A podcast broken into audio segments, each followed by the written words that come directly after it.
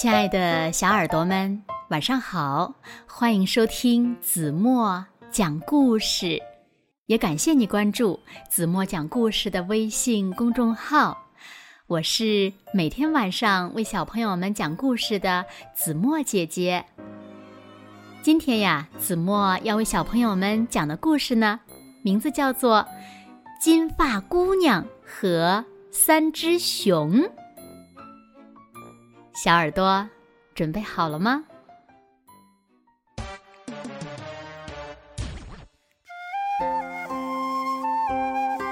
小金发是个卷头发的小女孩，她呀和妈妈一起住在森林边的小屋里。小金发，不要一个人到林子里去，因为谁也保不准一个小姑娘会在林子里碰到什么事。妈妈对他说：“有一天，他到森林里去采风信子。他采呀采呀，当他想走出森林的时候，他才发现所有的路都是一样的。于是他随便选了一条，结果迷路了。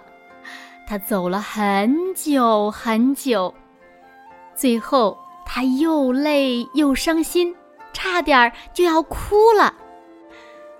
就在这个时候，他看到林间有一座漂亮的房屋，他高兴极了，瞬间恢复了勇气，向房屋走去。房屋的窗户很大，房子里有三张桌子，排成一排。一张很大，一张中等，一张很小。桌子前面呢有三张椅子，大桌子前放着一张大椅子，中等大的桌子前放着中等大的椅子，小桌子前呢放着小椅子。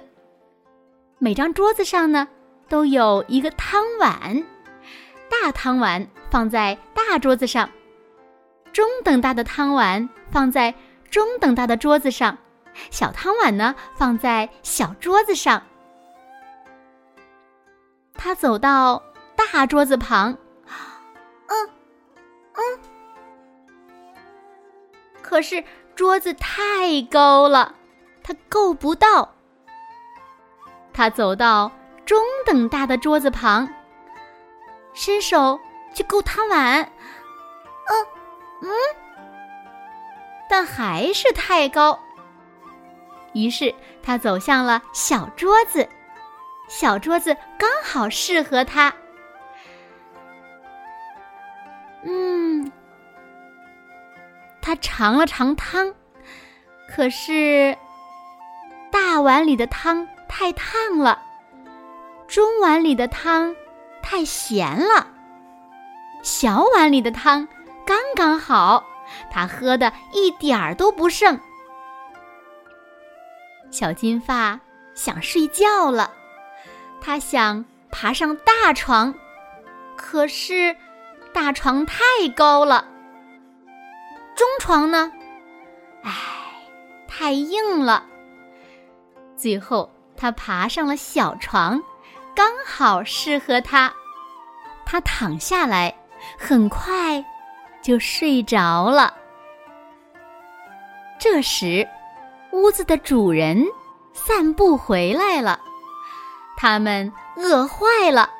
你看，就是他们，三只熊，一只大，一只中，一只小。一进屋，大熊就马上大喊起来：“有谁来过我们的房间？”然后大熊又看了看他的碗，说：“有人尝过我的汤。”棕熊说：“有人尝过我的汤。”小熊看着自己的碗，哭了起来：“呜，有人喝光了我的汤。”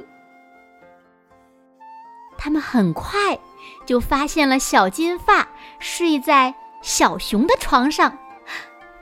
小金发也发现了三只熊，他吓坏了，一下子就从床上蹦了起来，跳窗而出。可是，那三只熊并不坏，他们没有去抓它。大熊用他粗大的嗓门朝他喊道：“不听妈妈的话，有时就会这个样子。”中熊。用它不大不小的声音说：“小金发，你忘了你的风信子了。”小熊呢，有了一个好主意，它小声的喊：“小姑娘，走右边的小路，这样才能走出森林。”小金发选择了右边的小路，他马上就走出了森林。那里呀，离他家其实并不远。他想，啊，那只小熊太好了，可我居然喝光了它的汤。好了，亲爱的小耳朵们，今天的故事呀，子墨就为大家讲到这里了。那小朋友们，小金发喝光了谁的汤呢？快快留言告诉子墨姐姐吧。那今天就到这里了，明天晚上八点半，子墨依然会在这里用一个好听的故事等你回来哦。你一定会回来的，对吗？那如果小朋友们喜欢听子墨讲的故事，也不要忘了在文末点亮再看和赞，给子墨加油和鼓励哦。好啦，现在睡觉时间到了，请小朋友们轻轻的闭上眼睛，一起进入甜蜜的梦乡啦。完喽。